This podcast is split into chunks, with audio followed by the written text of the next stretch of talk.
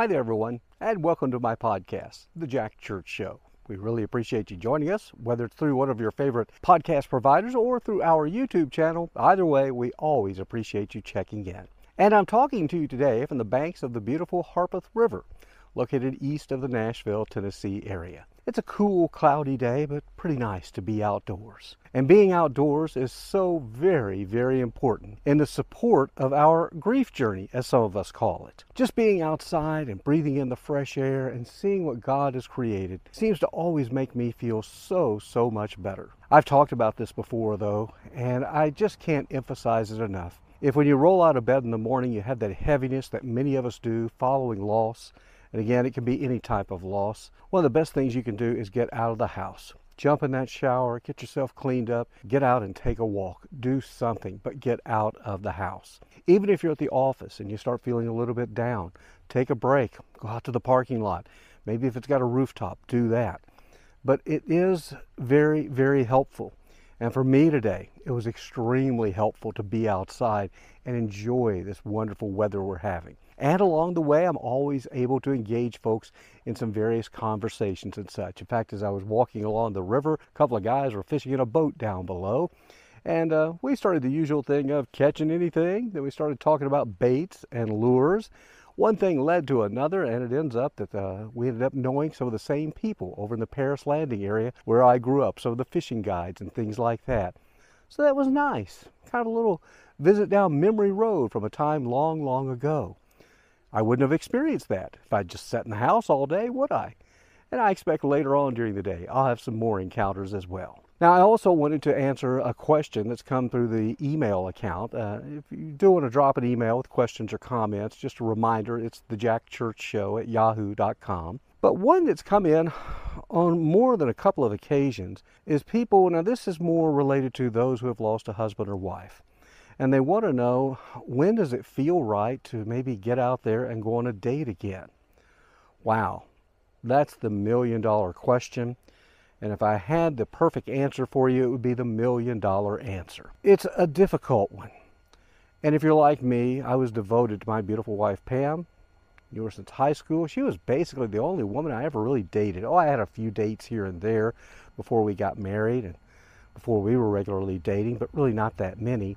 So I'm certainly no expert on the dating scene. I can tell you in the year 2021, which is where we are now, the dating scene is far, far different. Now, for me, I wouldn't call it dating.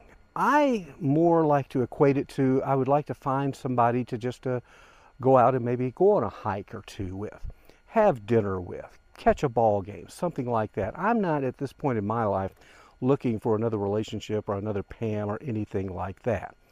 So I think you kind of maybe have to put yourself in that mindset of don't put the pressure on thinking, oh, I need to get into a relationship, I need to date, things like that, because you really, really don't.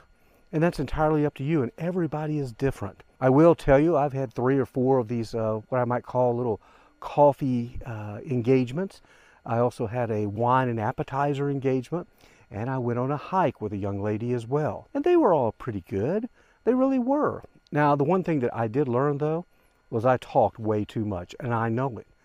And that's where I also knew that I was far from ever ready to get into another lasting relationship and don't see that happening for a long time. Because a lot of the conversation, I just couldn't help myself. I would tell stories about Pam and Pam and I. I mean, that was a big part of my life, and so it just came up. Now, it didn't mean though that the uh, the engagements were not uh, fun. They were. And I think the uh, the ladies that I met on these uh, these get-togethers, we in fact had a good time. But it probably won't go to any other levels, and I'm perfectly fine with that. And you need to be fine with that as well. Uh, it can be a slippery slope when you put pressure on yourself, thinking that you have to have somebody in your life because we don't want to get into that mindset of we need a replacement for the one we lost because we don't. They're always with us. They're always in your heart. They're always in your mind. They're always in your soul. And always remember that. Now, it doesn't mean, though, that you might not find love later in life. You could. You really could. And I've met some couples who have come together like that.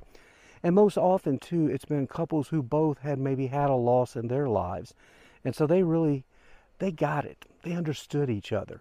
I heard a sweet story the other day from a good friend of mine who'd met a 69 year old man who had lost his wife a few years ago and has reconnected with a woman and they've gotten married. And you know what they did though?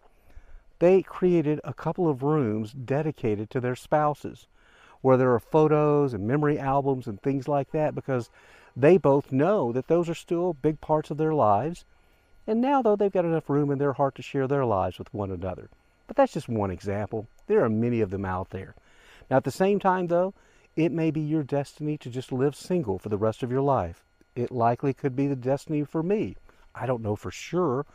But as I've said before, the key to that is learning to be your own best friend. It's so vitally important. It's like today, yeah, I'm out hiking by myself and I'm having a good time. Now, I still enjoy those, seeing our kids and getting together with them.